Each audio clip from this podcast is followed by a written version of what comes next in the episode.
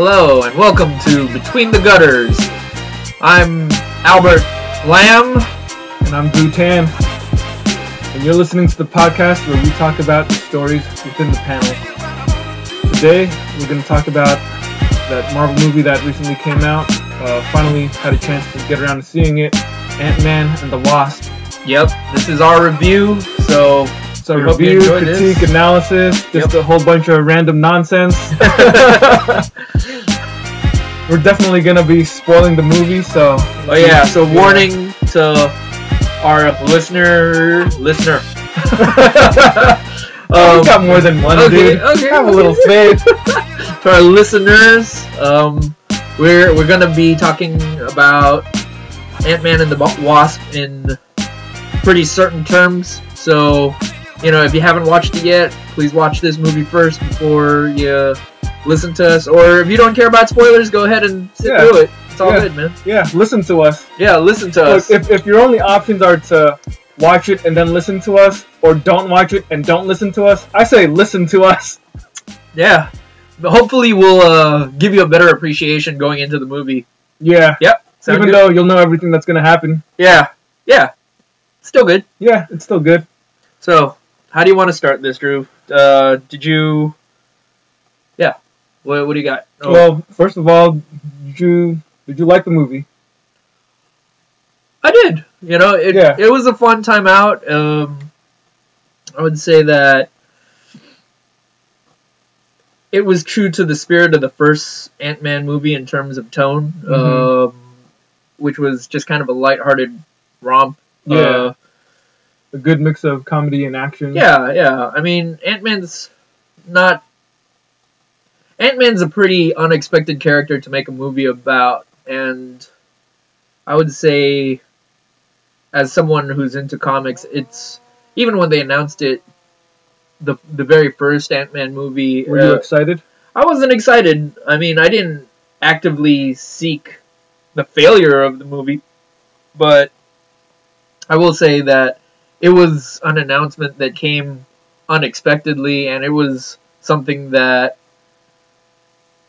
I I wasn't clamoring for. But okay, like it's a it's a comic book movie. Let's see what they can do. Let's see if they can make it work. And Were you more excited about the prospect of an Ant Man movie or the Guardians of the Galaxy movie? Ooh, good question. Uh, ooh. Yeah, it's such a weird thing to ask now after the fact that both these movies came out. And they both had sequels. Yeah, and they both had sequels, and they both did well enough that I have affection for it, for both of them. Yeah. So, um, yeah, I guess I would say I probably had more interest in the Guardians of the Galaxy movie, only because it was, it looked bigger, Yeah. uh, in, in terms of uh, just how they presented it. Yeah. So, uh, yeah. Um, yeah. What about you? Uh, what were your feelings on on the movie?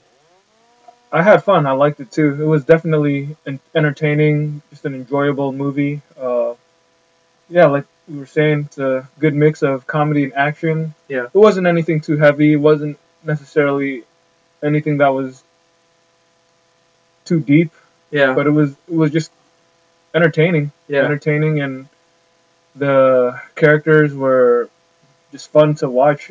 It was fun to watch them interact. Yeah. Uh, and I think there were definitely some some scenes that the writing was pretty clever. Um, I mean, we can talk more about the specifics later, but uh, overall, yeah, it was definitely an enjoyable movie. I don't know if it's necessarily something where I would be like, oh, I want to pay money and watch it in theater again. Yeah. Yeah. Yeah. But if you know, if, if I feel like watching it when it hits uh, home video or whatever, you know, I'll check it out again. I would watch Yeah, it again. yeah, yeah. yeah. Uh, like I, I might even go as, I might even go a step further and say like I don't even know if it's something that I would necessarily pay to own. Yeah, But like you know, given the right circumstances, like if it was cheap enough, sure. yeah. If you found it for like two bucks, yeah, yeah, yeah. That's yeah, absolutely. But Yeah. like, would I buy it like new, new, like at full price? Um, I don't love it that much. yeah, But uh, for the amount of money that I spent on it, uh, and the amount of entertainment that I got in return. Well, technically, you didn't spend any money on watching the movie today. That's true. you That's had true. those uh, free passes. Well, okay. If I had spent the eleven dollars and fifty cents that they had charged me to go watch it, I wouldn't have been upset about it. I would have been like, okay, Yeah. that's eleven fifty dollars, eleven dollars and fifty cents, well spent. Yeah, yeah, Yeah. Um, did you feel like what were your expectations going into Ant Man and the Wasp? I- Seeing, seeing as how we had the first movie, and how this movie was a follow up to Avengers: Infinity War. yeah, yeah. I, I think my expectations were. Uh, I don't want to say I had low expectations or anything because that that's not what I what I really mean. But I think my expectations were that I it would just be something that would entertain me the way the first movie entertained me. Yeah, I thought the first one was was fun, made me laugh. yeah, uh, and the characters and actors just did a good job having a good time interacting with each other in Yeah, yeah, these yeah. bizarre circumstances and Yeah. we got to see you know different set of visual effects with the shrinking and like the the choreography in the sequel I thought uh, was even more memorable just how they did stuff with the wasp yeah, her- that fight where she's fighting in that restaurant or the kitchen Yeah. I thought that was really well done Yeah. and then going into the quantum realm, uh, seeing the graphics they, they used for that. You know, it wasn't necessarily anything that blew me away, but it was interesting enough that kept my attention. Yeah. And I didn't think it was. Uh, I thought they did a good job of portraying, you know, this other dimension that we kind of saw a little bit of Yeah, in yeah, the yeah. previous movie. And also, I think uh, the other thing in light of how this movie came out a few months after Infinity War, which we dissected at length uh, back when that came out. I think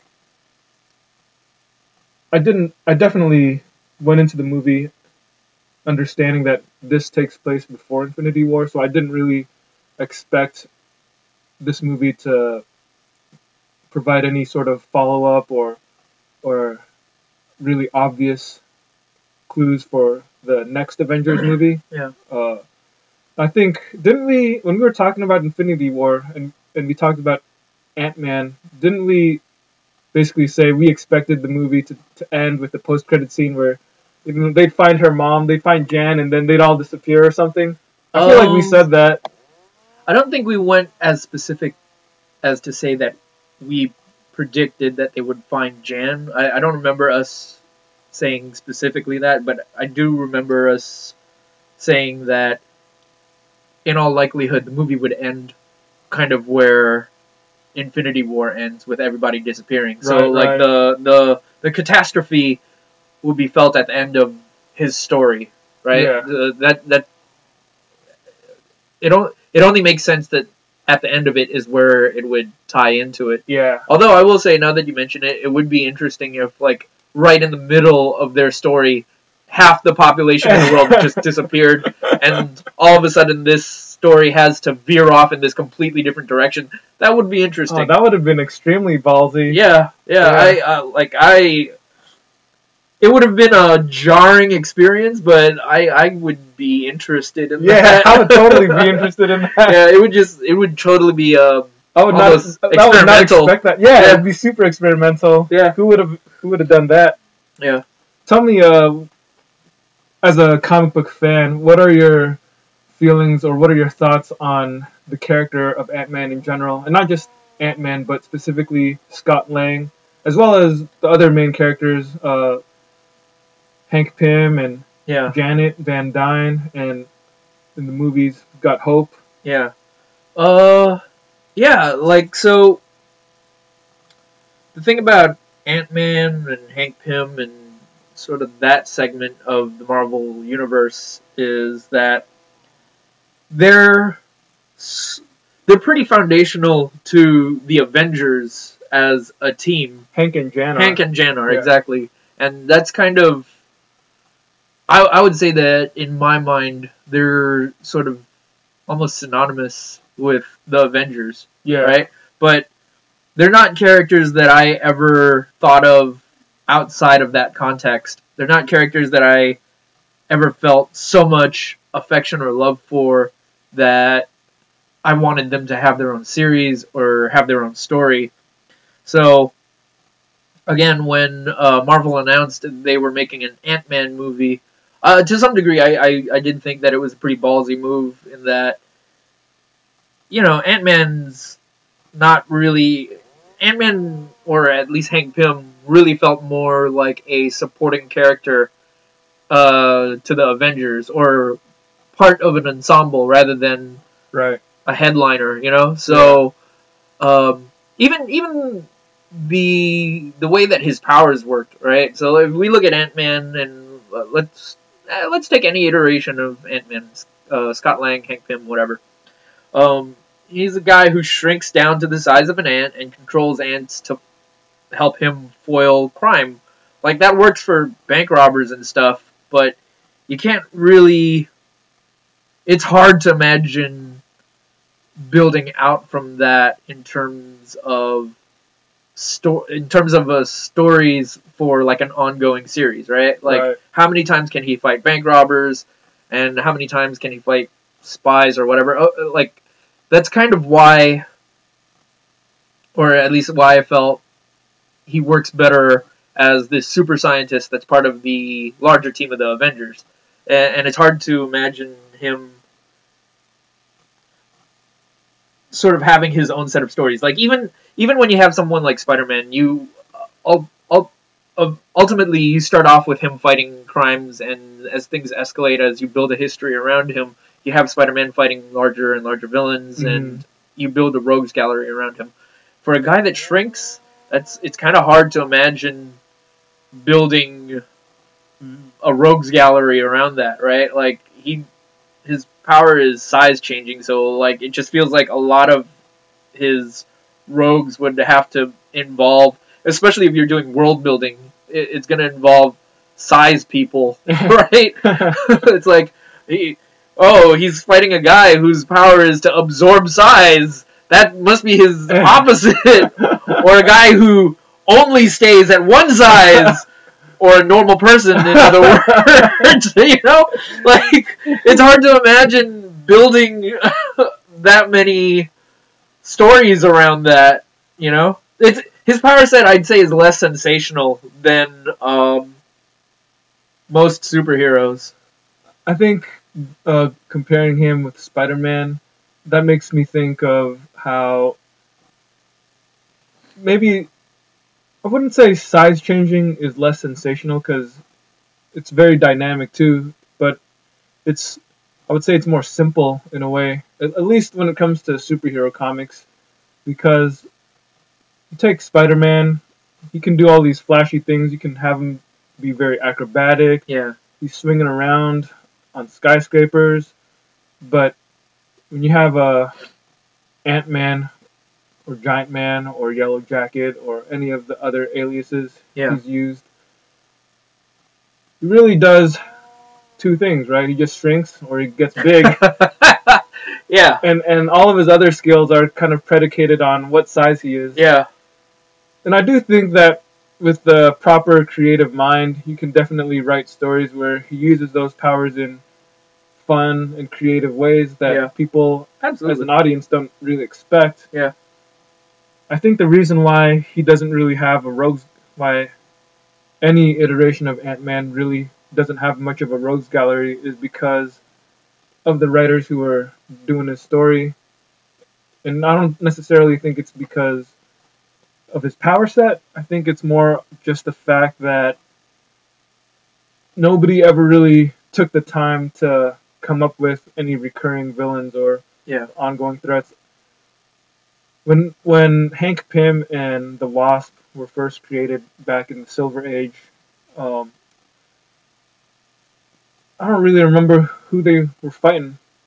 I think they were. So here's what I remember. I think them as characters were they're kind of a byproduct of the Cold War. So Mhm. espionage was kind of a big deal at the time. So it They was were them fighting, fighting. commies. Yeah, they were fighting spies. So it was like, oh, we're gonna have these guys who can shrink down to size, and they're gonna fight bank robbers and stuff. But you know, if the big threat to our country is spies, then what better than to have the ultimate spy on our side? hmm You know. So I guess. Oh, they could fight the chameleon. Yeah, Huh? that was something they could have done. Yeah, chameleons eat bugs. So Yeah. there we go. Dude, that, that works on multiple levels Yeah. then. I think I'm a genius. Yeah, dude, you you gotta you gotta send that pitch over to Marvel, man. Yeah. Dear Marvel, how come you don't have chameleons fighting ants and wasps? Yeah, natural enemies. Yeah. Well, but yeah, even on you know from that perspective, uh, outside of the animal thing, uh, it could work, I guess. Yeah. I mean they, uh, yeah, uh, his his power is sneaking around and you know shape shifting to look like other people, and yeah, that's yeah. I don't really know how to describe like how their powers. I, I guess you could say that they're Look, powers that are compatible with one another. because because uh, Ant Man changes sizes and the chameleon changes identities. There you go. Boom. there we go. but I'm just saying that they're compatible, I guess. Yeah, or at least you could logically make a story that works out between the both of them. I, realistically speaking, you can make a story that works out between Ant Man and anyone. That like it just depends on the quality of the writer. I I believe that, but I'm just I guess it'd be easier Yeah. easier I, to swallow. I guess the main thing that Yeah. that I think is is uh Ant Man like all the iterations of Ant Man over the years. I mean from Hank Pym to Scott Lang to Eric O'Grady. Yeah. They just they're not really uh they they never really have their own supporting cast. At least un- not until recently, right? Like when when the movie came out, Marvel gave Nick Spencer a run on Ant Man, and I think that's worked out really well Yeah. that that's been good. Um, I guess it didn't last as long as it could have, but you know, at least at least we got something that's of Yeah. it's substance. You know, Yeah, you can look at that story, and you know, I haven't read the whole thing, but I've read enough of it to know that it's probably the most quality Ant Man story Yeah, comic that I've read. yeah, because Hank Pym and and the Wasp they've t- typically worked best as supporting characters and or team just team members on on the Avengers. Yeah. Right? Like most of the enemies that I think of when when I think of those two characters, they're just enemies of the Avengers. They don't. Yeah. I can't really think of like what who's the Wasp's like arch enemy. Um, yeah, it's Yeah, I got Hank nothing. Pym. well, you went there. You went there. I Uh, guess we can talk about it. okay, I guess we can talk about it. so I was, I was gonna say Hank Pym's greatest enemy is his own personal insecurity and mental fragile fragility. Hank Pym's greatest enemy is the person who stares at him back in the mirror. so for those of you that don't know comics too well, um, I want to say in the seventies. Was it the seventies? Uh, might have been the '80s. Okay, I don't remember. might have been the 80s. Um, one of the biggest things that Hank Pym is known for is that there was a period in his time where he suffered a mental breakdown, and during this period, he beat his wife. Yeah, So it's not a good look for a superhero to be a spousal abuser, but they went there. Yeah. So don't send your angry letters to me. That, Well- that's always been one of his uh, defining stories too. Yeah. And it's it's such a a low point, you know. I mean, Yeah. his other defining story is creating Ultron. So I guess you Yeah. could say Hank Pym's greatest enemy was Ultron. Yeah. Uh, but when I think of Hank Pym today, I think of him beating on his wife, the Yeah. Wasp. You know. between hitting his wife and creating one of the worst villains uh, that the Avengers has, um, those are two pretty big low points. Yeah. You know, it's hard to top that. I mean, I can't think of anything good he's done relative to that, right? Like, no matter what good, no matter what writer writes him and puts him in a story where he does something where he saves the world or whatever, it really doesn't compare to those two as my lasting memory of Hank Pym, you know? Yeah. Like He's he- a character that has a lot of baggage. yeah, but to be fair, um, even in creating Ultron, uh, I think that was intended baggage.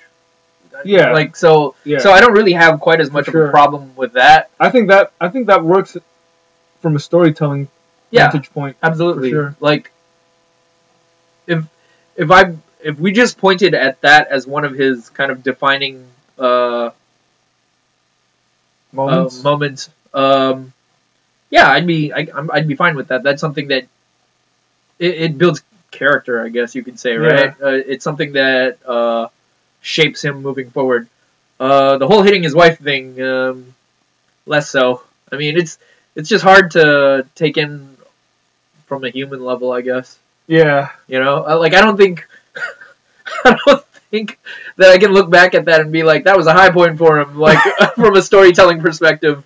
You know, I think the other thing that makes it tough is that even after he did that, uh, yeah, I guess he might have gotten uh, removed from the Avengers temporarily, but he's always come back. You know, Yeah. it's always Yeah. like they forgive him of his crimes, and and he can continue on being a hero. Yeah. and, and then and then most writers just don't mention it unless they have a story where they actually want to address it. Yeah. But I feel like most most of the time, uh, like it's just such a big part of Hank Pym's history that It really is. it's just a defining moment for him. Yeah. Like with with Janet Van Dyne in the comics, like she's obviously moved on past that, and they've told stories uh, where she's demonstrated a lot of leadership, and she's been leader of the Avengers and and all that. But with Hank Pym, it just makes it hard for it makes it makes it hard to root for him Yeah. you know, like as, as a reader, you know, I'm I'm cool with, with reading the Wasp, having led the Avengers and Yeah. and all that. But with Hank Pym, it's like every time I read a Hank Pym story, I can't help but think, oh, that's wife beater? that's the guy who beat his wife. yeah. you know, Yeah. It's, Yeah. it's hard to recover from that. It is. It is. And even even when uh, Mark Millar and Bryan Hitch did the Ultimates in the early 2000s, and they did the Ultimate uh, version of Hank Pym and, and Janet Van Dyne.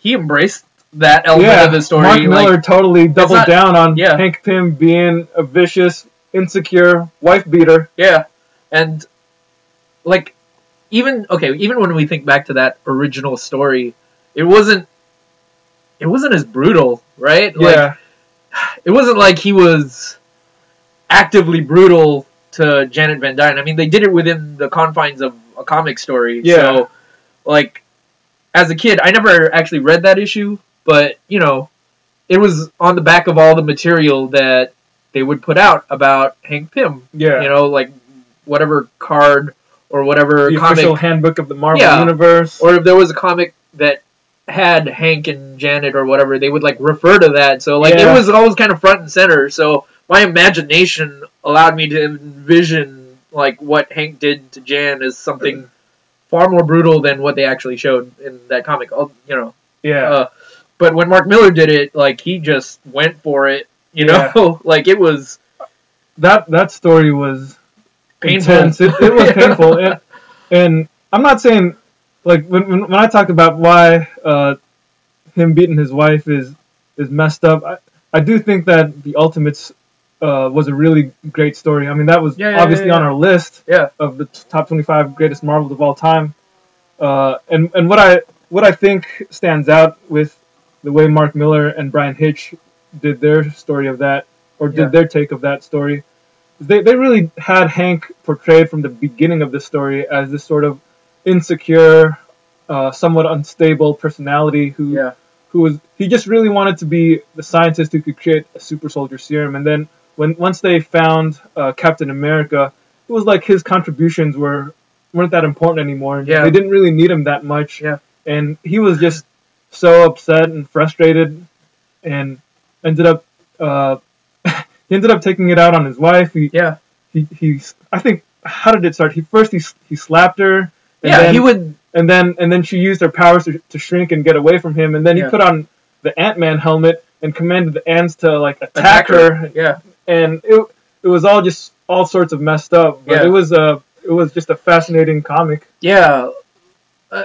Yeah, I mean, I don't condone that sort of violence. Yeah. I don't derive any entertainment value from it or anything like that. But I understand that it's part of the drama of it, right? It's, part of the storytelling. Yeah. I, I think going back to the uh, original comics, the 616 universe, as it were, I, I don't think that that story was told with that sort of sensitivity or understanding yeah. of like what the implications of this were because Yeah. the whole idea when, when Mark Millar and Bryan Hitch did, did their version was that this is this is a quote unquote superhero, but look what he's doing. Yeah. And it got to the point where he did that, and there were consequences that he had to face. You know, he Yeah. he tried to run away. Captain America chased him down and beat, Beat the, crap, out of him. Yeah. Absolutely. Wow, we said that at the same time, and Well, we're twin was- spirits. We're we're twin spirits inhabiting two separate bodies. I think we're meant for one another.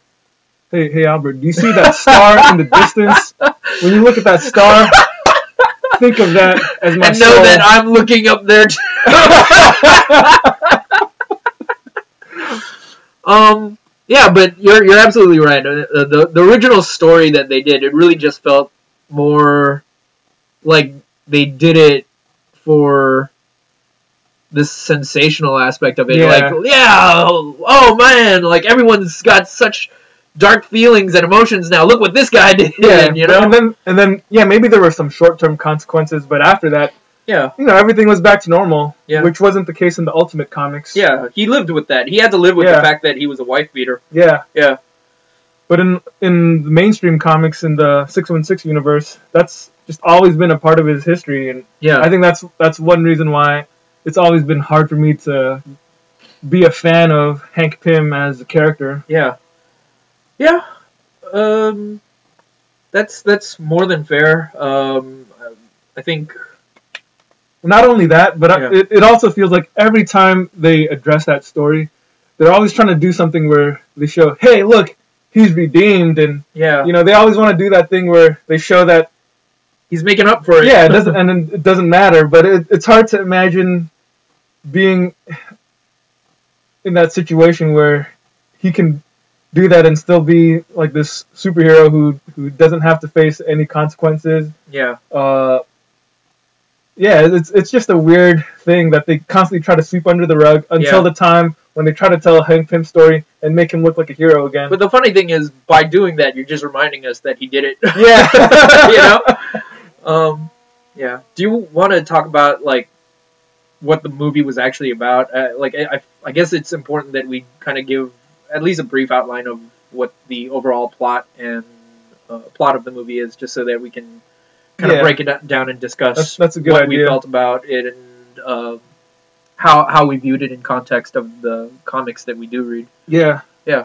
Well, Um, you should probably summarize it since you're better at that sort of thing than I am. Okay, so um, the so Ant Man and the Wasp starts out with Scott Lang, uh, Ant Man, kind of, not kind of, but it starts out with him in the aftermath of everything that happened in the previous Marvel's Marvel movies. So at the end of Civil War, he was he joined the rogue superheroes and kind of went against the government, and as a result, he's under house arrest and he's just trying to be a good dad. Up to this point, um, if you haven't seen the first one, just know that he the first one starts with him getting out of jail and he becomes this superhero. And in this one, he, it starts out with him being under house arrest. So at this up to this point in his life, the greatest thing that he's done is he's become this superhero, but he's still just kind of this constant disappointment and constant failure.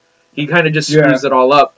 But from uh, from his home under house arrest, he you know he's building a relationship with his daughter, and he's kind of redeemed himself in the eyes of his ex-wife and even her husband and he's trying to get his life back together. They he's got a small company.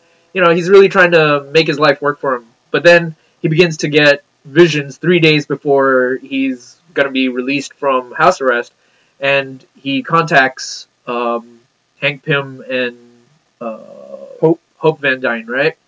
He contacts them, and they go off in search of or, or rather, he, he tells them about this dream that he has, and they figure out that his time in uh, in the quantum realm, when he shrunk down to that size in the first movie, has created some sort of link between him and Janet Van Dyne, who was uh, Hank Pym's wife. hmm So the movie is really about their search to go off and save this woman that was lost to them all those years ago.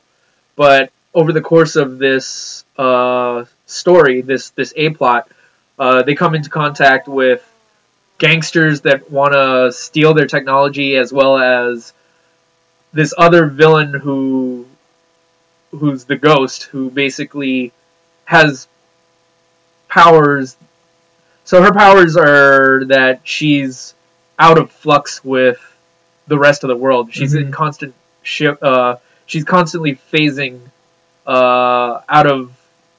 I don't know what is. It's not reality, but it's just she's out of phase with the world, Yeah. and she knows that the technology that Hank Pym and Hope Van Dyne are using to try to rescue Janet And enter the quantum realm. and enter the quantum realm is the same technology that could potentially save her from phasing completely out of existence. yeah. So I think that's a pretty Yeah. accurate summation of the movie. Yeah. so it. so it's a movie where all of these different various factions. Oh yeah, and the government is also one of the parties uh, that are trying to capture uh, Hank Hank Pym and Hope, Hope Van Dyne and also regulate Scott Lang. Yeah. So it's it's a movie about all these different factions trying to capture Hank Pym and Hope Van Dyne, or if not those two, the technology that they're seeking. You know, Mhm. so so there's a lot. There's kind of a lot going on, but at the same time, at no point did I feel that the movie was overly messy. Yeah. Yeah, Yeah. Yeah. It was pretty uh, straightforward in order in terms of uh, keeping everything in order. yeah, yeah, yeah, Yeah. yeah. So I, I thought they did a good job of keeping it pretty clean. Yeah yeah. Did you have any thoughts on? Did was there anything that you wanted to add? Uh, not to the plot summary. I think that was pretty much encapsulated everything that mattered. Yeah. Well, okay, so I, I do want to make one statement. Um, after having watched the movie and like thought about it a little bit, I do feel that it's the kind of plot that works for Ant Man. Mm-hmm. Um, because, yeah, and feel free to disagree with me, but it, as I was saying earlier, like with Spider Man or Captain America or even Iron Man, you can kind of tell this sort of straightforward story uh, where it's like, oh, he's got this thing, and you know the stakes are raised, and you know the they. It, it's a more linear sort of story that you can tell. Yeah. But I do feel with Ant Man, the best kind of stories, at least so far that I've seen with him, are stories that kind of revolve around the mundane. You know, Yeah. so if you look at like the Nick Spencer run on Ant Man, it's about Ant Man starting a security firm, from what I remember, right? Mhm. And it's about him working. It's about him not necessarily redeeming himself, but he's trying to not be a mess essentially. Yeah. So Yeah. he's trying to spend time with his kid. He's trying to, you know, keep his company going. He's trying to pay the bills, stuff Mhm. like that. Yeah. Like all this superhero stuff, sort of, it happens, Yeah. but it sort of happens in the background. And I feel like this And, movie, or they either happen in the background or they're just added complications to what he's Yeah. actually trying to do in his life. exactly, exactly. And you've said this before, where the best kind of stories are the stories that, when you think about a character in that story, it's a story that only can be told about that specific character. Exactly. And I felt like that was the thing about Ant Man was if you try to make him like Spider Man or Iron Man, where like the stakes are the you know the end of the world, it's it's a little harder to to buy. You Yeah. know, like even the visuals of that uh, are a little harder to accept because again, may and this might just be me. his- Like his power is shrinking, so it just doesn't really quite feel the same. You know, so like call it a metaphor or whatever, but like if you make the stakes smaller, it sort of works for him, you know. And I do really feel that for Ant Man, he's a character where the best kind of stories, and again, these are like at least so far that I've seen, are the ones that focus more on his personal life, Mhm. and all this other stuff is really just, uh, uh, like you said, complications to that that aspect of his life. So in this movie, I really felt like they captured that Yeah, because totally. again, it was about him being a dad and trying to juggle his conscience and also trying to juggle doing what's best for him and his family. You know, Yeah. he just wants to be he just wants to get out of house arrest so that he can lead a normal life, have a business, and you know take care of his Be a good dad. yeah, be a good dad, Yeah. but at, the- and and even maybe fall in love, have a relationship, but at the same time, like all this all this espionage stuff is going on, and they're trying to save like this uh, his his conscience sort of He needs conflicts to, with He needs to help. Yeah, Yeah. yeah, He has to help people, and helping people has him helping Hank Pym and Hope with with their with their quest to yeah, find her mom. That there was always that tension of of him doing the right thing to help them, but doing that would kind of set him at the expense of would- yeah, like he, he could get he could get caught uh, violating his house arrest Yeah. and then do what what was it, twenty years or something. Yeah.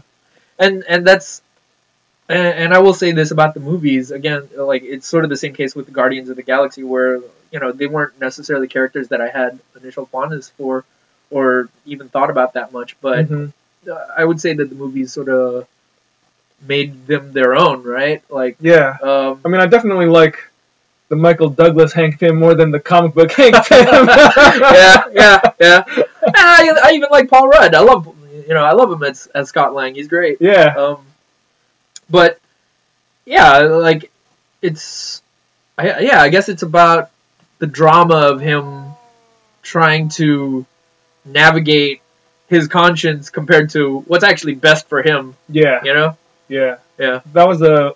It was good that the movie had that sort of tension because it, it added a layer of uh, just emotional investment Yeah. as opposed to just watching a string of action sequences.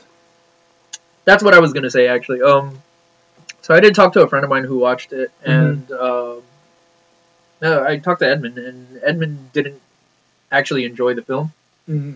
and I like I can't speak for him. I can't necessarily speak for his state of mind, but if I had to guess, I think. Well, a couple of things. I, I do think there were certain scenes in the film that kind of were a little convenient, Yeah. and and I, I'll discuss that later. But Uh-huh. I do think that if you're not necessarily a fan of Scott Lang, he- here's how I would put it. It felt sort of like this was like a superhero version of a sitcom almost, in that, again, it's like, I'm just a single dad trying to make life work out for me, and like, um, supervillains keep showing up to ruin my day. It's like know? a Full House. yeah, kind of. Took place in San Francisco. Yeah. but I think if you're not really into that drama, or if if that aspect of Ant Man slash Scott Lang's life doesn't appeal to you, if you're not engaged in that, Yeah. then I could see how you can be sort of bored by it. Yeah. Or if you're more interested in, I really want to see Ant Man just, you know, fighting for the, you know, for the life livelihood of the world. That that's kind of what I need him to be to be at. You know, Right. I, Right. I need this to be life and death, and you know, just grand operatics or something like that. Then uh, you might not enjoy this, honestly.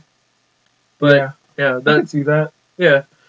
Um, I do think that the character of the ghost was an interesting, like, villain for the movie because, again, as we mentioned earlier, Ant Man uh, isn't a character that has his own rogues gallery, Yeah. and I don't I don't know if anyone's ever attempted to to do that for him, but. Um, for the most part, it just feels like his rogues are Avengers rogues. Yeah. You know, um, Pretty much. yeah, so the Ghost was an interesting choice. Yeah. Yeah. Ghost is in the comics. The Ghost is one of Iron Man's rogues. Yeah.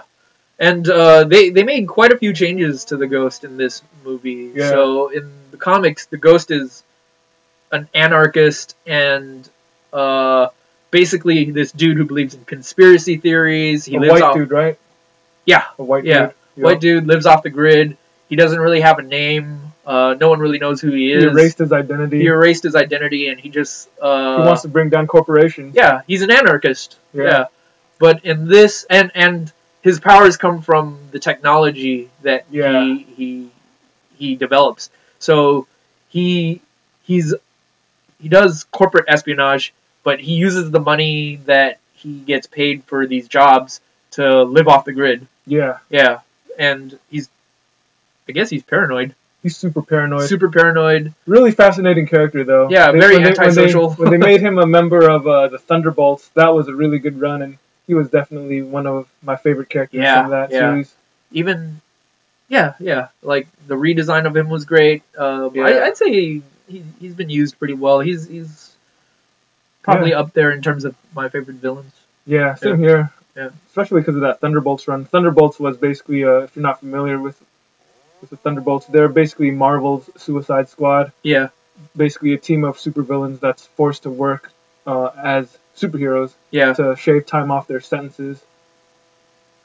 Um, but for the movie, they did change the character a little bit. Um, Mhm. Well, not a little bit. I'd say significantly, Yeah. but not necessarily in a bad way. Yeah, Um, not in a bad way. It wasn't anything that made Yeah. me upset or anything. I'm not. I would never call myself. Uh, when it comes to comic book adaptations of movies, I would never call myself a purist. yeah, Uh, I think other people might call me an elitist, which is fair, but I'm not a purist. yeah. I can understand why things are going to be different yeah, and why they would make changes. Yeah. And um, notice uh, and understandably, there are good changes and there are bad changes, but Yeah. you know, hey, that's something that that's a different discussion. yeah. So uh, the version of the ghost that they had for Ant Man and the Wasp was, I forget what her real name was. Do you? I think it was Ava. I don't remember if they ever said her last name. Okay. So the thing about this character, so the first noticeable thing is that she's a woman instead of a Mhm. man. Um, and the second big thing was that the powers that she exhibited, the ability to phase through solid objects, was When you said powers, your breath flew into my mouth.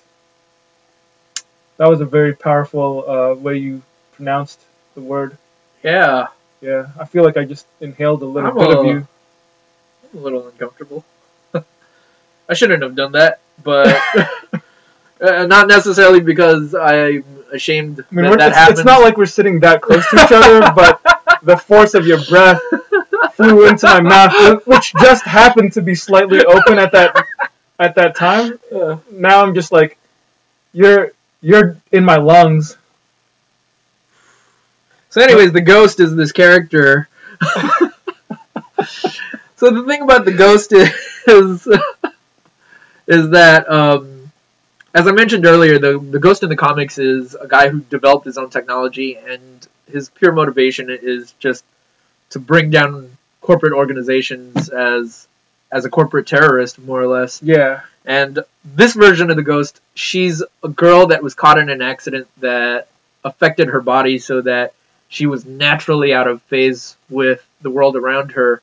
And her motivation for getting in contact with, or for, for her motivation in the movie is to get the technology from Hank Pym and Hope Van Dyne because she thinks it'll save her and Mhm. put her back into regular eh, basically put her back into a regular state where she won't just disintegrate or disappear right. yeah right. She can't com- control her powers, or Yeah. she can control them to a certain extent, but in some way they actually dictate her life as well because she yeah without the suit, she can't. It doesn't. It, so- it seemed like she couldn't really uh, exist too long apart from the suit or apart from that Yeah. chamber. she was i would say her motivation or the, the it's a pretty dramatic shift in motivation but it does make her more of a sympathetic character. So she's not necessarily again as, as i mentioned earlier the the ghost in the comics is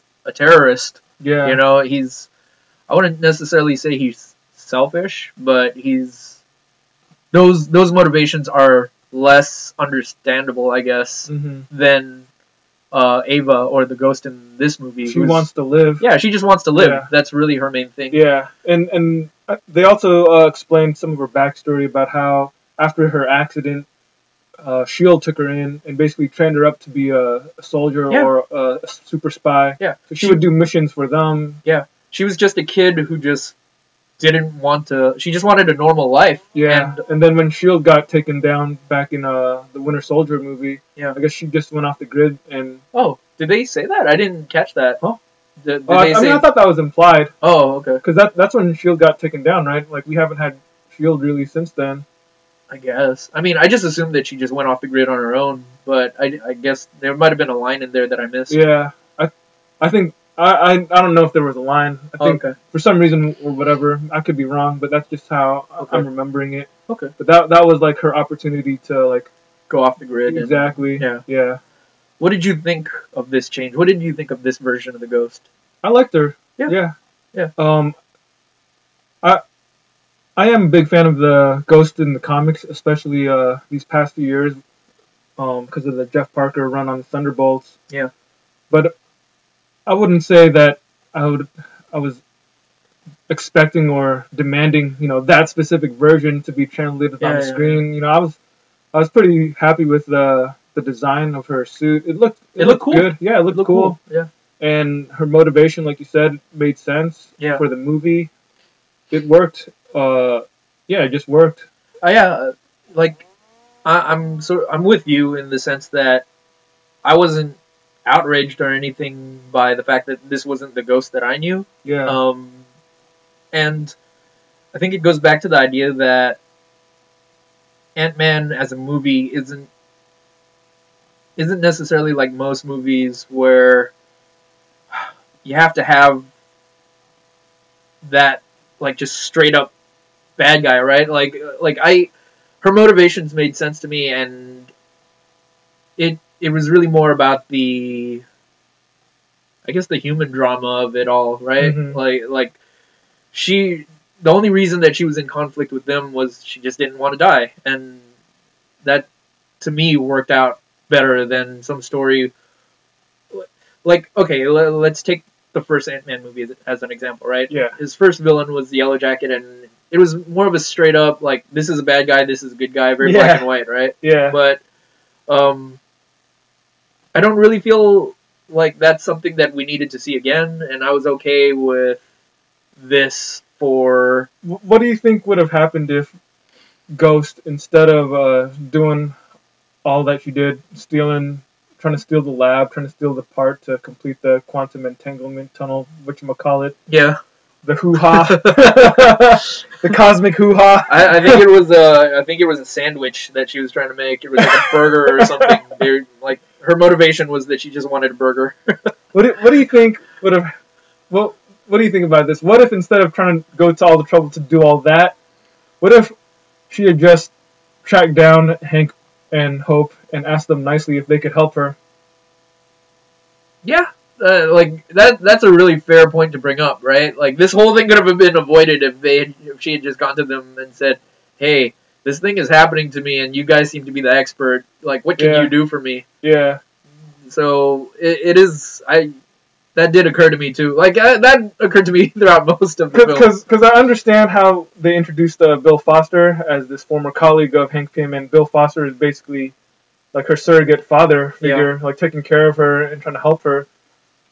And yeah, they, he Bill Foster and Hank Pym had a falling out, but Yeah. if if Bill Foster truly cared about her so much, why why was his first instinct or why was their plan to try and go to all the trouble to steal everything Yeah, when he could have just swallowed his pride and been like, "Hey, can you really? I, I know we had some bad stuff happen between us, but I really need your help. Can you help save her life?" yeah. But I guess there wouldn't be as much drama. Yeah, uh, I mean, I don't have an answer yeah. for that. Like, again, logically speaking, the That that could be one of those things where it's like, that was convenient. That that was their reaction to just start stealing, and that Yeah. creates conflict, and that creates the movie. You know, Yeah, like without that, it wouldn't be very exciting to watch. You know. Bill and Hank sitting in the room and talking about their problems. yeah, yeah. it, it really did feel like, to some degree, it was one of those wacky car chase movies where it was like we're all trying to catch this thing, and we're not all bad people or anything, but like you know, we're just all at odds with one another because we're trying to catch this like thing. a wacky raceland or yeah, something. exactly, exactly, right.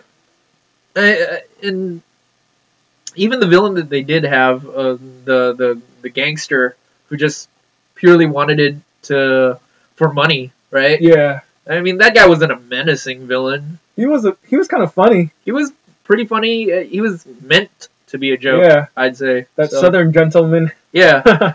So it's Was he? Uh, I didn't. I'm not sure if I caught it, but did they? Did he say he used to be a Hydra agent or something, or what? What was his backstory? I think he was just. I don't know if I don't remember hearing anything about him being a Hydra agent. I just Oh, okay. remember that he was just, you know, a, you know, corrupt business. Or I don't even know if corrupt. He was a greedy businessman or something like that. Yeah. You know, he was just a dude who wanted to take the technology that Hank Pym and Hope Van Dyne were working on Yeah. and turn it into a multi-billion-dollar business. Mhm. So, yeah, I don't know if he was a criminal. Like, I don't. Yeah, even at the end of the movie when they took the truth serum, he was saying that he he uh you know the, it sounded like the worst thing that he did was he had health code violations in restaurants that he owned. Yeah. So he was you know he was just kind of kind of a comic villain to to just have in place to Yeah. to be another obstacle. You know. yeah. Yeah. So yeah, in in in terms of um, the special effects, how did you feel about how those looked for this film? I liked like you, the. you uh, talked about it a little. yeah, I liked earlier. the uh, the size changing stuff. Yeah. that, that was fun. Um, the, the scene that stands out was that scene where Hope is fighting inside the the kitchen, Yeah, and and you see like the perspective changes when she's running along the counter and like trying to dodge all these people trying to slap her or or Crush her. knife her, or crush her. Yeah. and then the the choreography that they did, where it was it's just it looked really smooth. You know, like where she's small and then all of a sudden, uh, she, you know, she gets big and she's throwing punches. They swing back at her. yeah, She shrinks down. They're throwing knives at her. And she's small enough to like start running on them Yeah, to yeah, yeah. build up momentum. And I thought that was fun. I thought that was fun. Uh, all the Hot Wheels stuff that was pretty funny too. I, yeah, I think the kid in me just enjoyed that. Just seeing all these little cars in that box and basically, you know, picking whichever one that they want to want to use. yeah, yeah, like that that would be pretty awesome to have. Um, I think the the scenes with the uh, quantum realm they were just kind of your typical, uh, you know, CG, you know, Yeah. make believe fantasy realm. I do think that they were. They got the idea across. It wasn't Yeah. anything that blew my mind. It wasn't anything that made me think, oh, why did they make it look like that? It Yeah, was just yeah. kind of like, um, I'm watching a movie, you know. Yeah. Like that's that's it, fine. It did what it Yeah. did. It conveyed that Yeah. this was subatomic realm. Yeah. There's Yeah. somewhere different. Uh, I, I guess I got a little more enjoyment out of those that scene than you did, but I, I did like those little creatures that Oh yeah. um, that they had. Those that- weird like protozoa type of amoeba things. I thought that was kind of Those cool were thing. funny. Yeah. Um, I was uh one of the thoughts that I did have while I was watching was, and I don't know if they did this on purpose or if it was necessarily a real shout out, but yeah. they were doing that pretty crazy car chase scene towards the end of the movie in San Francisco, Yeah. and it made me think of Michael Douglas, and I was like, dude, this is like a little shout out to Michael Douglas and like Streets of San Francisco. like if you don't know uh, his career, he one of the earliest things that he did was he used to do a cop show in San Francisco called The Streets of San Francisco, where wow, I, I did not know that. yeah, there'd be a bunch of car chases, and you know that was kind of the big thing that it was known for. And Was that show actually filmed in San Francisco? Uh, I want to say it was. I don't remember off the top of my head because it, it's it was a really old show. when like was that? 70s? Sixties or seventies. 60s? Yeah, maybe maybe seventies. You know what? It might have been the seventies, but super old show, and it just I chuckled to myself when I was watching that because I was like, oh man, like I wonder if this is like kind of a nice little nod to yeah. um, Michael actor, Douglas's yeah. career. yeah. know? Yeah. What did you think about the movie's portrayal of San Francisco? Uh, I thought it was pretty comical. Honestly, it's uh, I guess it's always surreal whenever you watch a movie that is supposedly filmed in the place that you live. So I, I wonder if people in Los Angeles or New York kind of have the same sort of uh, experience. But they, I get it. There are sort of iconic set pieces that you want to have, and Yeah. they want to try to get as many of them as possible. You know, you gotta have a Coit Tower in the background. You gotta have the Golden Gate You Bridge, gotta have the crooked street. Lombard Street. Yeah, but they always make it the way that they lay it out. It always makes it seem like these things are literally right next to each other. You know, so it's like. Uh, you go down Lombard Street, then you turn a corner, and then you're in the Tenderloin, and then you go across the street, and you're in Chinatown, and it's like, what? you know? Maybe maybe they're just driving that fast, Albert. Yeah, maybe, or maybe it's the quantum realm having an effect on them. like I, I can't say. Oh man, It is fun to, well, it's it's it's fun to know that at least there's a character that's set in San Francisco. Yeah. It makes me feel good, even Yeah. though the city doesn't really, even though the way they film things constantly made me think, hey, that's not how the city looks, you know. right, But- right. At least they showed Fisherman's Wharf. That Yeah. I, I mean, it was even that. I was like, did they actually Yeah. film that, film people there, or did they just take like an establishing establishing shot and then like film the rest of it somewhere else? I don't. Do ferries actually Oh yeah, there are ferries. I mean, like like from from that specific location? I don't know. I don't. It's from that. Speci- Yeah. I mean, it's in the general vicinity Yeah. of that area, but I don't know if it's specifically from that part of the pier. Let's say. Yeah. Yeah. The other thing that I wanted to bring up in terms of the special effects was they The giant ants. Huh? The giant ants. well yeah the giant ants are cool. I mean they're just a fun thing to have because you know who doesn't love giant ants? Yeah. you know.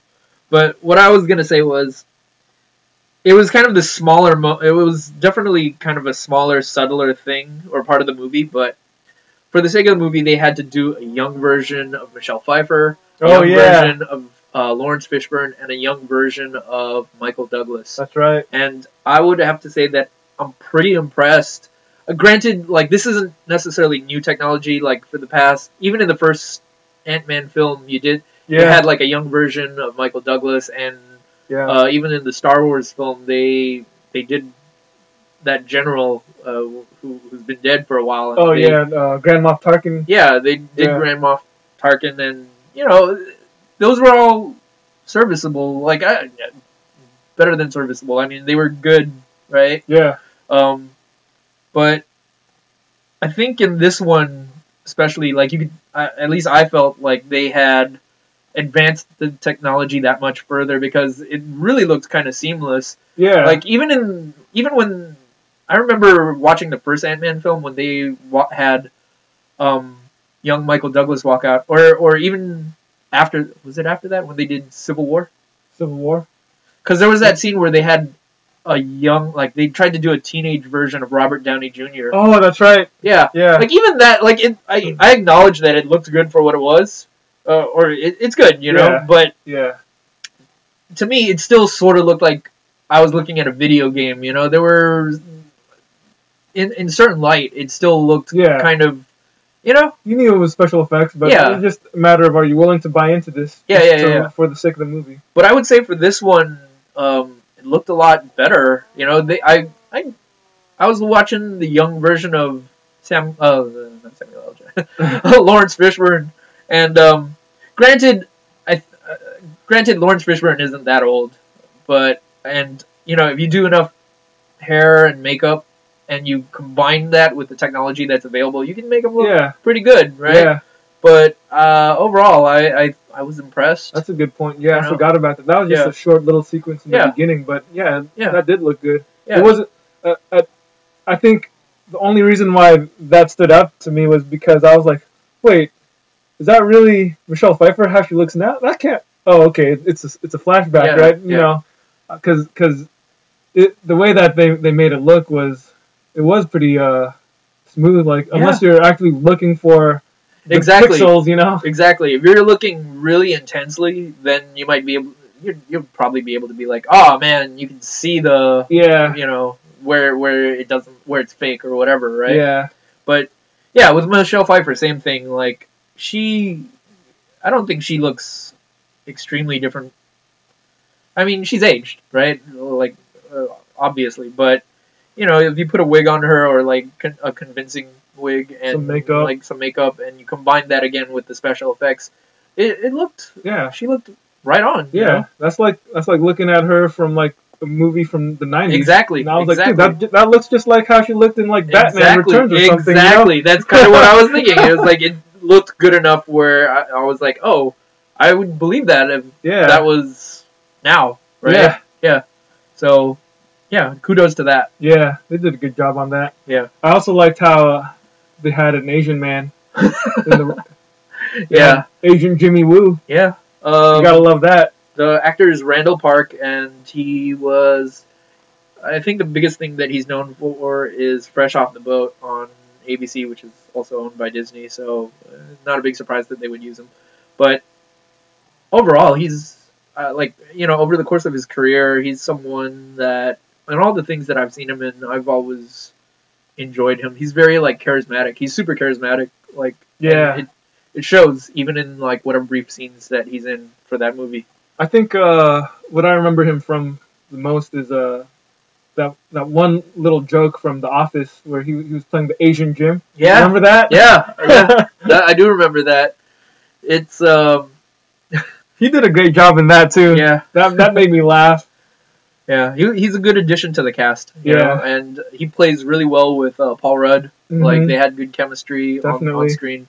So, yeah, um, I will say that the the cast was fun and special effects were good and uh, the story. You know, the story's a fun story, man, and uh, I think it's only fair that I discuss the, the, the, the issues that I did have with the movie. yeah, Um, totally. I will say that there are holes in its logic or just timetable thing, things that are a little convenient for my Uh-huh. taste and I don't I'm not going to say that it ruined it for me but it was stuff that was like oh okay you know so Let's hear it, man. Let's hear it. yeah like one of the one of the small things that I had to uh, point out and I, I know that this was part of the gag was so towards the end of the movie you have um, you know the the the stereotypical comic uh, you know gun-toting villains right the the thugs or the gangsters or whatever you would call them Yeah. um, the scene is they pull a gun on uh, Michael Pena. I think that I, that's Yeah. the actor's name, but I forget the character's Uh, name. Luis. Luis. They pull a gun on him, and it's one of those moments where it's like, oh, they have him dead to rights, Yeah. and then all of a sudden, like his his friends show up and they like stun him with Tase him. tase him. Yeah, that was again. I get that it's a joke, but I was just like, oh, where'd they come from? you know, it took me out of it a little there, bit. there was a scene that showed the two guys leaving their office and driving over to where all the action was. Was there? Yeah, they, they, they were watching TV and they're like, oh shoot, we gotta get Oh, over okay. there. And I might have missed that Yeah. then. Oh, okay. So, uh, there was that. Uh, the other thing was uh, the big, the really big one for me was the fact that uh, the ghost. So the ghost wanted to. So part of the plot was that in order for the ghost to save herself, the process that they would have to use could potentially kill Janet Van Dyne when they were extracting her from the quantum zone, quantum, Quantum realm. Realm. Yeah. Yeah. So they were. So that's kind of what put them in conflict. wa- Put the ghost in conflict with uh, Scott Lang, Hank Pym, and uh, Hope Van Dyne. Yeah. So at the end of the movie, they stop the ghost from killing Janet Van Dyne as they're extracting her from the quantum realm. But you would and and they've already set this timetable within the story to say so that you already know that the ghost doesn't have much time left. She's Mhm. running out of time and ultimately she's just going to phase into oblivion. hmm So, so just as they pull Janet Van Dyne out, and you would think that this would mean that all hope is lost for the ghost, but Janet Van Dyne walks over, and she there's a not necessarily a throwaway line, but there is a line that they establish, or like when they earlier a little bit earlier in the film where she talks about how she's evolved in her time in the quantum realm and Yeah. being exposed to everything in there, but I just found it convenient that the ghost was, for all intents and purposes, dead to rights, and all of a sudden Janet says, "I think I can help," and she uses these new powers to fix her basically. Yeah. Yeah, but I will say that there was something towards the end that kind of made it a little better for me uh, in the post credit scene when uh, so in the post credit scene what you see is Scott Lang shrink down to go back into the quantum realm Mm-hmm. and their mission is to get more of these particles and he says he basically says we're going to get more of these particles to help our ghost friend so what that tells me is that she didn't necessarily cure the ghost completely but like whatever she did was a temporary fix just to keep her around that Yeah. much longer just so that they could get more of these particles to try to help her Yeah. so that sort of made it a little more okay for me. But if they had just made it like I just happen to have the powers that can save you when now that I'm back, I, I don't think I would have.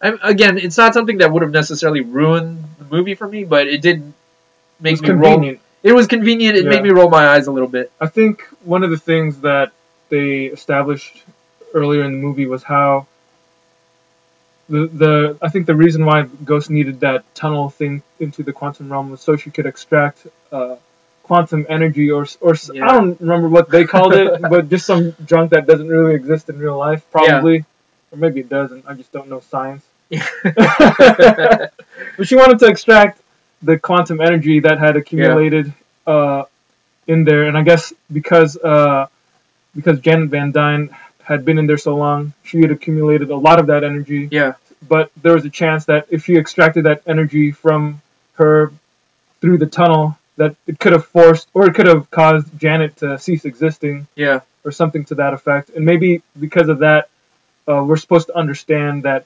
Janet is imbued with all this uh, extraneous quantum energy that Yeah. she can then transfer um, out of her own uh, willpower or something. So maybe that's why. Uh, I, I think, as far as things that bugged me, uh, one of the things that kind of irked me was it was something pretty minor too. Like Yeah. I, I it's not anything that I would get hung up about, but Yeah. that part when uh they have the lab grown back to normal size in, in a forest, Mm. uh, and then and then the feds come and arrest Hank and Hope, and then they have to basically like that's when the the timer starts, right? Like they have basically had two hours to to go and find her. yeah, go and find Janet before you know. She said it was like going to be another century before the Everything ev- everything would up. align. Yeah, exactly. Yeah. So for me, I was just thinking, wait a minute, two hours? They're in a forest. Like, where the heck are they? yeah, Like, how how do you have two hours and and then they got to get arrested? They drive out of the forest, Yeah. go to some federal holding place, Yeah. and then get out, yeah. and then go to wherever it was they were, and then go all the way to Fisherman's Wharf, Yeah. and then and yeah, it's like how do they have time to do all that? yeah. Yeah, that's a good point. I, I hadn't thought about it at the time just because I was just, I guess, engrossed in what was happening Well, at that current I moment. mean, were they in, were they in the Marin Headlands or or were they yeah, right. was it the was it the Presidio? I mean, even if they're in the Presidio, have been the it's like you- somebody would see that, you know, like Yeah. somebody would see a, a gigantic building grow up, pop up like that. yeah, So like the only thing I can think of is they're somewhere in like the Marin Headlands. yeah. Like how do they do all that? Drive all the way on. First of all, it's like a like forty five minute drive out there to begin with, and then they had to drive back into town where the uh, supposedly the FBI facility is. exactly.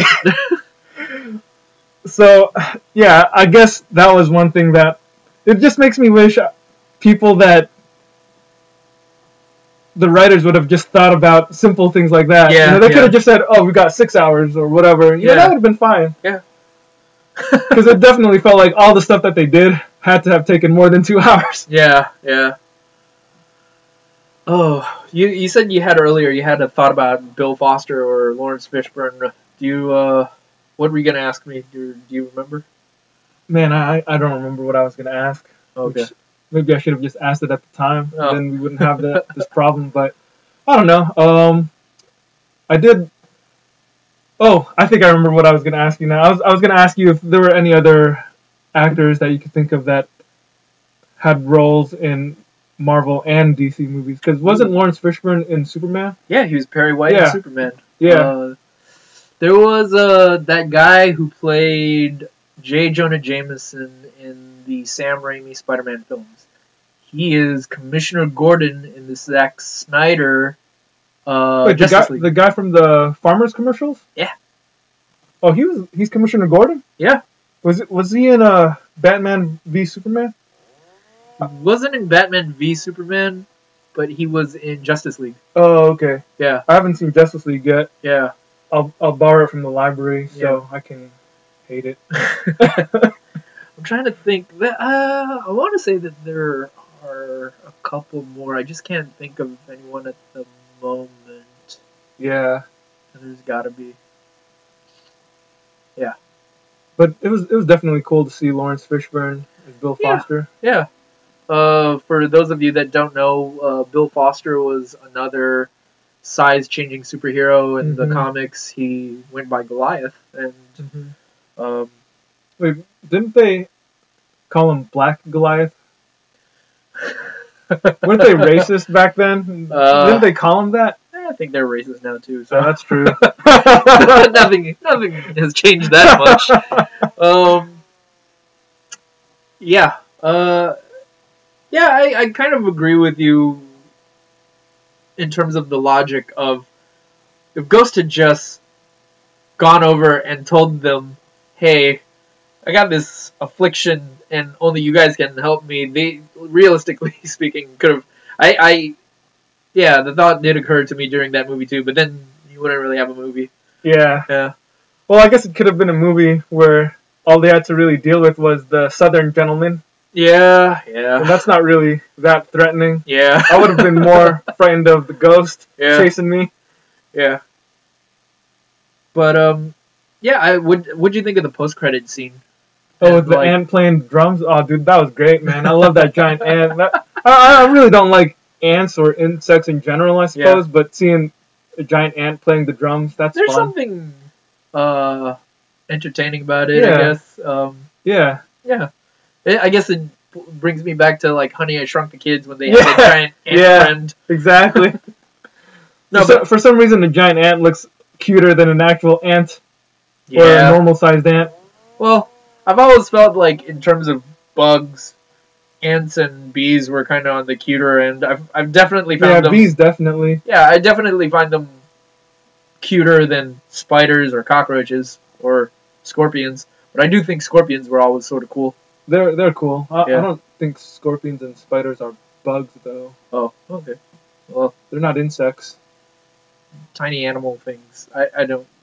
I'm not a scientist, Drew. they told me about the quantum realm, and I believe it. um, Oh, you're talking about the other post credit scene. I am. Okay. What are your thoughts on that?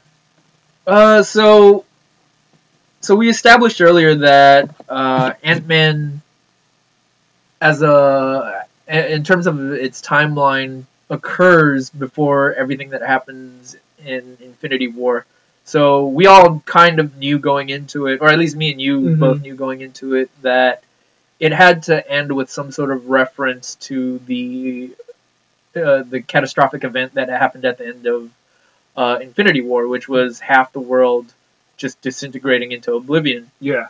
So the the end credits scene shows Scott Lang shrinking into the quantum realm yet again, but this time to get these particles to help the ghost. Mm-hmm. And they talk about there. There's a line in there where he talks about how if he shrinks to that level and there's no way to help him get out, he's in trouble. Yeah. And like lo and behold, what would happen that he shrinks to that level and the event occurs, and all three of the people that are there, uh, Janet Van Dyne, Hope Van Dyne, and uh, Hank Pym, all three of them uh, are affected by the event. Nobody is left. yeah. So the movie ends with Scott Lang being uh, stranded in the quantum realm, and they established a little earlier on that exposure in the quantum realm could have effects on your mental state and your body. But Janet Van Dyne seemed fine. Mental, mentally, she seemed fine. Yeah, She just had those extra powers. Yeah. Yeah. The uh, when I was watching when I was sitting there and watching the movie, I did think to myself, wouldn't it be interesting if they like brought her back and she was actually deranged and like kind of a threat and a danger to all of them? that would like, be quite like- a twist. Yeah, like so they're trying to save the ghost. The, before I get to that thought, the other thought that I was gonna have uh, about how the movie was gonna end was I thought it was literally gonna be this thing where Bill Foster and Hank Pym would be like, you know what, we can work together and we can find a way to use bringing Janet back to save the ghost as well. Yeah. So I didn't necessarily see Janet being the one to use the powers to, you know, save the uh, the ghost Right. you know so so um what was my earlier thought oh yeah like I, I did you know when i was watching the film i did think to myself wouldn't it be interesting wouldn't that be a twist if she came back and it turns out that she was just kind of this deranged monster now and like the second that she reappears in the world with them like she just starts wreaking havoc and it's really about all of them having to stop her and they have to live with the fact that they messed up Yeah. in bringing her back Dude, that would have been quite a twist. yeah. The other uh, another thing that I sort of noticed, I, I don't know if you noticed it, and I don't know like why they did this, but um, when they came came back with Janet Van Dyne, Janet came out first, and she was by herself for a pretty significant period of time, and like it was this moment where she was reconnecting with Hope hmm and Hank Pym was kind of out of the picture or like off to the side. And He didn't step out of their uh, vehicle. yeah, Yeah. so for a while I was like, did something happen to him? Did like he die instead? It was. I, I like I don't know if they intended it, but I, I kind of had tension waiting to see what would what had happened to him. yeah. Did you get that feeling? I think they were trying to create that tension, but I, I personally just didn't really feel any tension. Yeah. I think I think they were trying to create that, you know, that feeling where it's like, oh, they went on this mission, they they completed their mission of saving her mom, but now something tragic has happened to her father, and yeah, I thought when they when they didn't show him because they I, I think the camera kind of like purposefully like cropped him out.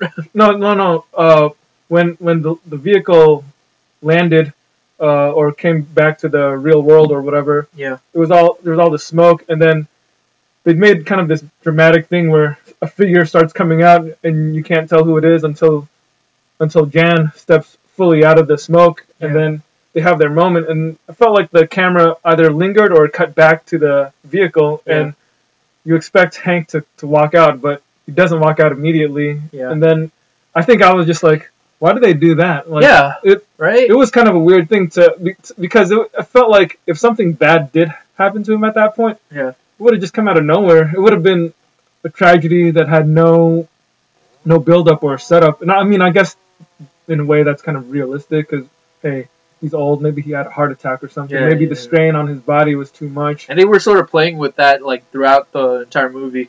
Were they? Yeah, sort of like when he first entered the quantum realm, he was like under distress. It looked like he was he wasn't handling it well, Oh, Like- okay. and uh, there were times where, granted, it was part of an act at the time when they were tied to the chair and he Yeah. was like having like heart I figured he was just saying that. yeah, To, but it like I kept getting the feeling like they were gonna do something to him, Hmm. but it just never ended up happening. it's that way. okay, Albert. He died at the end anyway. We all die at the end. we saw him die, or we saw the remains of his ashes blowing in the wind. you happy? Yeah, He's dead. yeah. He's dead, Albert. Needless death brings me joy. oh man. Were there any other uh, standout moments or scenes or actors for you? Jeez. Uh I did um I did enjoy I don't know why like what in particular about this one scene brought me joy but or uh, entertainment or whatever you want to call it but uh the the one scene where he was just kind of giant like bigger than uh anyone had ever gotten to Yeah. and he was just panting for air and he he's like, you know, he had succeeded in getting the the office, the facility back, but he was just panting like crazy, and he didn't, he wasn't gonna be able to maintain consciousness, and he just kind of ends up passing out. Yeah. You know, there was something about that where You like seeing men struggle for breath. I've noticed. I like that. about Logan too. Yeah, I noticed that. no, uh, I think, I think that was just a moment of realness for me because realistically speaking, there has to be limits to his size. Yeah. And uh, just knowing that they thought of that or that they incorporated that into the film Yeah. made it seem more realistic to me. yeah, You know. definitely. I will say this, uh, and like this was kind of a throwaway thought that I had while I was watching it. So the whole time they're like running around with this shrunken version of the facility, and like everyone's just tossing it around, Yeah, exactly. smashing it through windows and stuff. It's like this is a building that's shrunk down significantly from what its actual size is supposed to be. Like you would think that it would be just crushed at this point, and if not that, all the st- all the little tiny stuff Yeah. inside would just be shaken up. Like Yeah. who's to say that the quantum tunnel that they created isn't just broken to bits by the time that they enlarge it again? Maybe everything inside the lab is bolted down with so much strength and and just They've reinforced, reinforced. yeah, that it can handle Yeah. all getting tossed around and everything. I don't know, man. Or hey, it's Pym particles, dude. Yeah, Pym particles. Yeah. um, Wizards did it. Yeah. Another scene that I really liked in the film was uh, the truth serum scene with Luis. Yeah. That was pretty hilarious. Yeah. It I was a nice that. throwback scene to the first movie. Yeah, too, exactly. so, uh, yeah, That was fun. it was fun. Um, did you think that? So, so now that the movie ends with him being in the quantum realm, how do you think they're gonna? How it's gonna play into the next Yeah. Avengers. How do you think they're gonna? Do you think they're gonna find him because he's millions upon billions of times smaller than the naked eye can see? So yeah. how do they? How do they save him? How like? That- yeah, that's a good question. Um,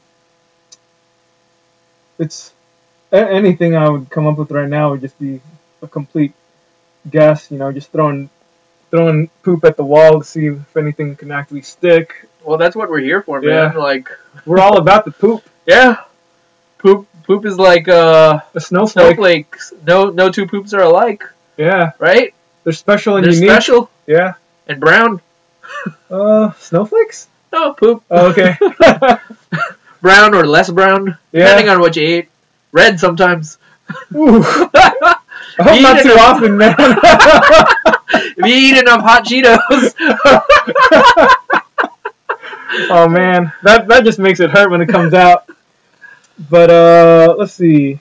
I think there's a chance that the quantum realm could be. uh, there there has been talk that the quantum realm may tie into how they save yeah, the Marvel universe in, yeah. in the next movie. I'm not really sure how that would work.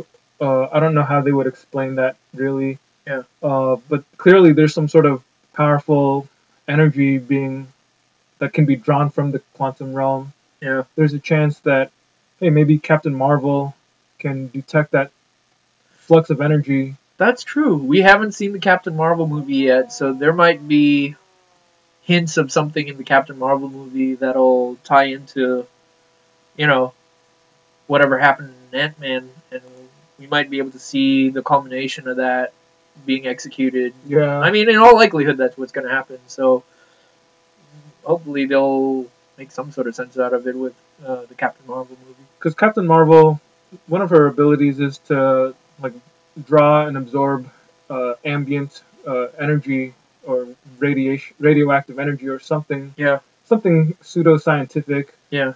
Uh, so who's to say that the quantum realm, the energy that from those particles, isn't something that she can detect? Maybe, maybe she knows something that will say, "Oh, we need more of that in order to help us fight the threat," or whatever. Yeah. Or maybe, uh, maybe Ant Man won't be in the next movie. Yeah, this might be the end of it for him. That that would be funny if if he's just in that realm the whole time. Yeah. and and and like just the, hanging around. the, the, the post credit scene of, of the next of the next Avengers movie is him just being like, "Help! Help! Where is everybody?" The other scene that I wanted to mention that uh, now that I think about it was a really fun scene was the scene in the school. oh yeah, I that had was a lot of funny. fun with That that. was funny. So, it, so, so I mentioned before that a lot of the movie does feel like it's just kind of them running around, like kind of doing errands. And yeah, So one of the scenes was them going. So they needed to find an old Ant Man suit, and his daughter had taken the uh, trophy that had a hidden Ant Man suit in it. yeah, So he had to sh- he had to wear a new Ant Man suit, sneak into this elementary school, and retrieve the old suit because it had technology that they could use to find the facility yeah. that was stolen. So they run around in the school, but while they're in there, the suit malfunctions, and you know they they play a lot of really jokey. They they they have a lot of fun with this malfunction, you know. So he shrinks down to the size of a kid, Yeah. and he he behave. He, you know, it's it's purely physical comedy, but it's just him watching this grown adult man who's the size of a child acting like a child, you know, like moving in the way that a child would, and it's it's comical, you know, it's it's purely physical comedy, but funny. it's it's funny, dude. I, I it's I thought that was a good scene. It, it was enjoyable. It made me laugh. Yeah. How do you think that uh, they're gonna tie in the ending of Ant Man with with uh, the next Avengers? Yeah, that's that's really interesting. What are your theories? Um, like I don't have anything nearly as uh, thought out as what you had, um, but I mean the quantum realm. I, I've heard some theories online, and we all know those are all reliable. but uh, they were saying things about how time travel might be involved, and how um, if the quantum realm exists outside of time, there might be Mhm. it might have something where you know Ant Man might be able to time travel or something like that. But I don't know if that's that probably isn't my preferred story for him. yeah, I think know? that that would be kind of a a weird way to, to Yeah. do it, just because we've seen Janet Van Dyne stuck in the quantum realm, and for her, No time done. has passed. Yeah, time Yeah. passed. Like she's still aged. Yeah. Um. So I feel like if they were to try to introduce some new element where you could actually use the quantum realm to Yeah. travel through time and and you know go back into the past Yeah. and redo something or, or fix a mistake, that would kind of be a cheat to Yeah. the Ant Man movies. Well, the thing I was gonna say was that we know that Captain Marvel as a movie is gonna take place in the eighties. Nineties, I think. Or ninety? Really? Yeah. Oh, okay. Yeah. All right. The era we grew up in is now ripe for nostalgia.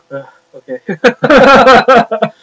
yeah, so um so there's got to be some sort of connection that gets her to our time, right? So there's that.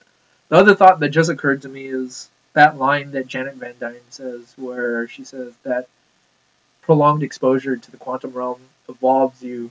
That's true too. I do think Yeah. that you know there's a chance that that could do something to Scott Lang yeah. where It could give him some new powers. yeah, either new powers or like, yeah, yeah, or like he'll come back with something that they can use. Yeah, it'll Yeah. either give him new powers or some sort of uh, evolved mental consciousness. Yeah. Uh, yeah, and what you were saying about Captain Marvel as well. Maybe, maybe at the end of her movie, she Yeah. ends ends up somehow uh, having to enter the quantum realm. yeah.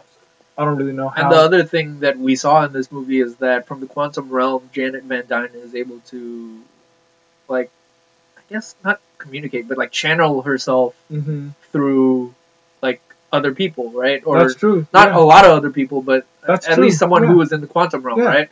So there's, I think that might be how they save yeah, Ant-Man. that could be it. I, I think if uh, if there's some because- sort of because- connection between Captain Marvel and the quantum realm, Yeah, he may be able to talk through her. yeah, Yeah. because because in this movie, in Ant Man and the Wasp, they established that because Ant Man in the first Ant Man movie had been to the quantum realm, some of that energy remained upon him, Yeah, and that's why he was kind of this conduit for Jan when she was stuck in there. She was Yeah. able to like communicate through him.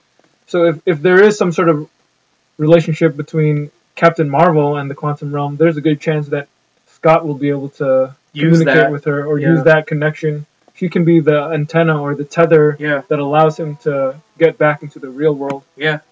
So, I mean, we, me and you haven't necessarily figured out everything, but there's a good chance that that could be the the seems like solution right a there. logical, reasonable way to play things off. Okay. Okay. I'll take that. I'm looking forward to the next Avengers movie and Captain Marvel. Yeah, I'm curious about the Captain Marvel movie. I'm, uh, I want to see how this all plays out. What if at the end of Captain Marvel, the post credit scene, she's one of the people who dies from Thanos?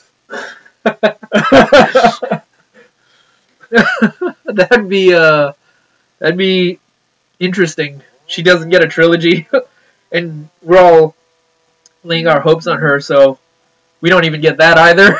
it's a movie about stripping away your hopes. yeah. Oh man. Yeah. Okay. Any final thoughts on uh, Ant Man? nope, I think that's all I all I have. What about Yeah. you? Uh, yeah, that was pretty much everything that I had to say. Like, it, it's it's an enjoyable experiment experience just for the experience of it. Like, I don't know if I'd rank it in like one of my favorite Marvel movies, but yeah, you know, I it, it was a fun experience. Yeah. you know, I enjoyed it for what it was. Yeah. yeah. absolutely. All right, you guys have been listening to Between the Gutters. Thanks for having fun with us. Hopefully, uh, you were entertained and Yeah. and uh, maybe even learned something about Hank Pym being A his wife beater. yeah. Um, before we go, I just want to give a shout out to my friend at Beefyco, B E E F Y C O. Uh, go visit his website, beefyco, beefyco.com. He's got a lot of cool shirts and a lot of cool plushes. You know, uh, go check it out. Thanks for listening, guys. We'll catch you next time.